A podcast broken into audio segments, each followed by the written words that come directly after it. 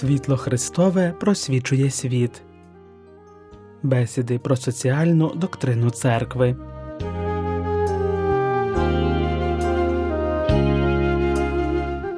Річниця енцикліки Rerум Novаrum не була б належно відзначена, якби до певної міри не відображала нинішню ситуацію. Зрештою, сам зміст документа спонукає до роздумів, адже історичний контекст і закладені в ньому передбачення з огляду на те, що сталося згодом, виявилися пророчими. Так, 30 років тому папа Іван Павло II писав про енцикліку свого попередника Лева XIII, яка побачила світ у травні 1891 року і була присвячена новим речам, робітничому питанню, яке загострювалося наприкінці 19 століття. Щоб відзначити 100-ту річницю цього документа, папа Войтила написав енцикліку «Сотий рік», в якій аналізує передбачення Лева XIII у світлі подальшої історії, і ці його думки не втратили актуальності й до сьогодні. Пророчість передбачення Лева XIII, за словами Івана Павла II, підтвердили події останніх місяців 1989 і початку 1990 років.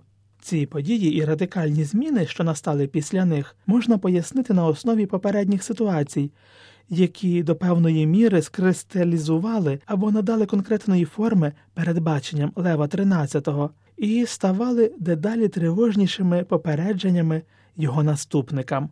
У дійсності, Лев XIII передбачив негативні наслідки з усіма їхніми аспектами – політичними, соціальними і економічними – того суспільного устрою, який пропонував тодішній соціалізм, який перебував у стадії соціальної філософії і менш-більш сформованого руху.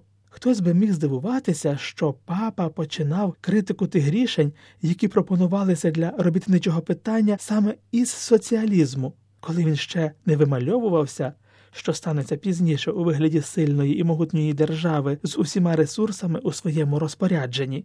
І все ж він точно оцінив ту небезпеку, яку являла для мас приваблива пропозиція розв'язки, настільки простої, наскільки й радикальної.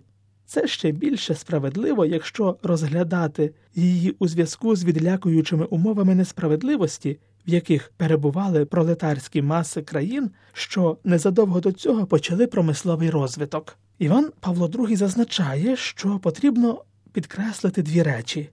З одного боку, виключну проникливість щодо самої суті жорстоких умов існування пролетарів – чоловіків, жінок і дітей. А з іншого боку, не меншу проникливість, яка дозволила передбачити усе зло тієї розв'язки, яка, під виглядом переміщення позицій бідних і багатих, насправді вела до погіршення стану тих, яким обіцяли допомогти. Лікування таким чином виявилося ще гіршим, аніж сама хвороба. Визначивши природу соціалізму свого часу у справі придушення приватної власності, папа Лев XIII торкнувся самої суті проблеми. Його слова заслуговують на те, щоб їх уважно перечитати. «Щоби подолати це зло, несправедливий розподіл багатства і вбогість пролетарів, – писав він, – соціалісти підбурюють бідних до ненависті проти багатих, пропонують знищити приватну власність і наполягають на тому, щоби особисті володіння перетворилися у спільну власність. Але ця теорія, окрім того, що не розв'язує проблеми, приводить лише до того, що зазнають збитків самі робітники. Нарешті, вона несправедлива з багатьох причин, оскільки спотворює функції держави стосовно прав законних власників і порушує громадський порядок». За словами папи Войтили, не можна було влучніше визначити зло, яке вносять настанови такого типу соціалізму, як державної системи, того, що згодом отримало назву «реальний соціалізм». Поглиблюючи у свій час ці роздуми і посилаючись на свої попередні соціальні енцикліки, Іван Павло II додає, що фундаментальна помилка соціалізму має антропологічний характер. Він розглядає окрему людину як простий елемент, молекулу соціального організму, в такий спосіб, що добро індивіда цілковито підпорядковане дії соціально-економічного механізму. З іншого боку, соціалізм вважає, що добро індивіда може бути досягнуте незалежно від його самостійного вибору, без виключного прийняття на себе відповідальності за добро і зло. Людина таким чином ототожнюється з рядом суспільних стосунків, зникає концепція особистості як незалежного суб'єкта моральних рішень, який завдяки таким рішенням творить суспільний порядок. Із цієї помилкової концепції особистості випливають спотворення права, яке визначає сферу здійснення свободи, а також опозиція щодо приватної власності. Справді, людина позбавлена всього того, що вона може називати «своїм», а також можливостей заробляти на життя з власної ініціативи, стає залежною від суспільного механізму і від тих, хто його контролює, що надмірно ускладнює визначення нею своєї власної гідності і перешкоджає створенню автентичної людської спільноти. Навпаки, із християнської концепції особистості обов'язково випливає справедливе бачення суспільства.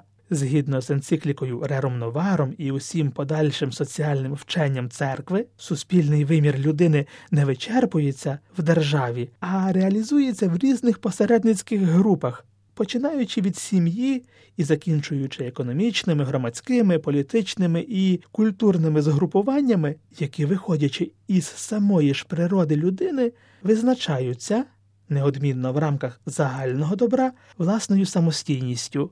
Іван Павло II називав це суб'єктивністю суспільства, яка поряд із суб'єктністю індивіда була анульована реальним соціалізмом. Про це йшлося в енцикліці Solicitudio Rei Socialis.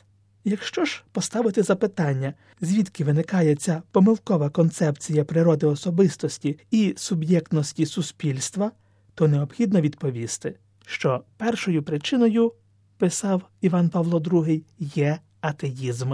У відповідь на заклик Бога, що полягає в самій природі речей, людина поступово усвідомлює свою трансцендентну гідність. Кожна людина повинна дати цю відповідь, в якій знаходиться кульмінація її людськості. І жоден соціальний механізм або колективний суб'єкт не може це змінити. Заперечення Бога позбавляє особистість її фундаменту і, як наслідок, приводить до реорганізації суспільного порядку, абстрагуючись від гідності і відповідальності особистості. Атеїзм, про який іде мова, врешті-решт тісно пов'язаний із просвітницьким раціоналізмом, який розуміє гуманну і соціальну дійсність людини механічним чином. Отже, заперечується остаточне досягнення справжньої величі людини, її трансцендентність щодо світу речей, протиріччя, яке знаходиться в її серці між бажанням повноти добра і власною нездатністю до його досягнення, а передусім необхідність спасіння, яка з цього випливає.